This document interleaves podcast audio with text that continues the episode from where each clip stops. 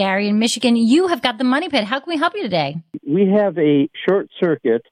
There's somewhere in our house we have a, a wire that blows our fuse all the time. Okay. Does it happen because you're doing anything like running an appliance or something of that nature? No, we just hit the circuit breaker and it goes off. What do you mean you hit the circuit breaker and it goes off? I mean you turn the circuit breaker Well, on and we it pops right off? Yes, yeah, exactly. We bought the house, we didn't know about it, and Oh. it's there now.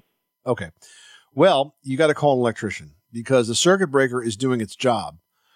If the circuit breaker is not letting you turn that circuit back on, then that circuit is either wired dangerously or it has a bad breaker or there is something wrong with the way it's all pulling together. So I think that this is not something you can track down on your own because you can't even get the power on. The electrician is going to have to do this with the power off and see if we can trace out that circuit, see what it's serving.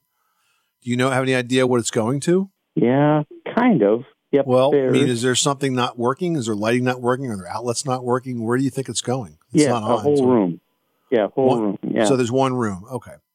So then what it'll probably do is it's going to have to open up the uh, the outlets and the switches and, and the lighting fixtures in that room and check out every connection point and see if there's any evidence. There could be something burning in there.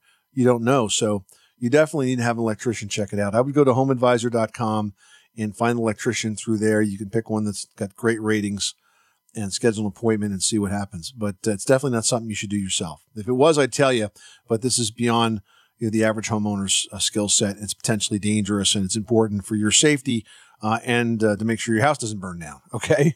okay. Thank you. Good luck. Thanks so much for calling us at 888 Money Pit.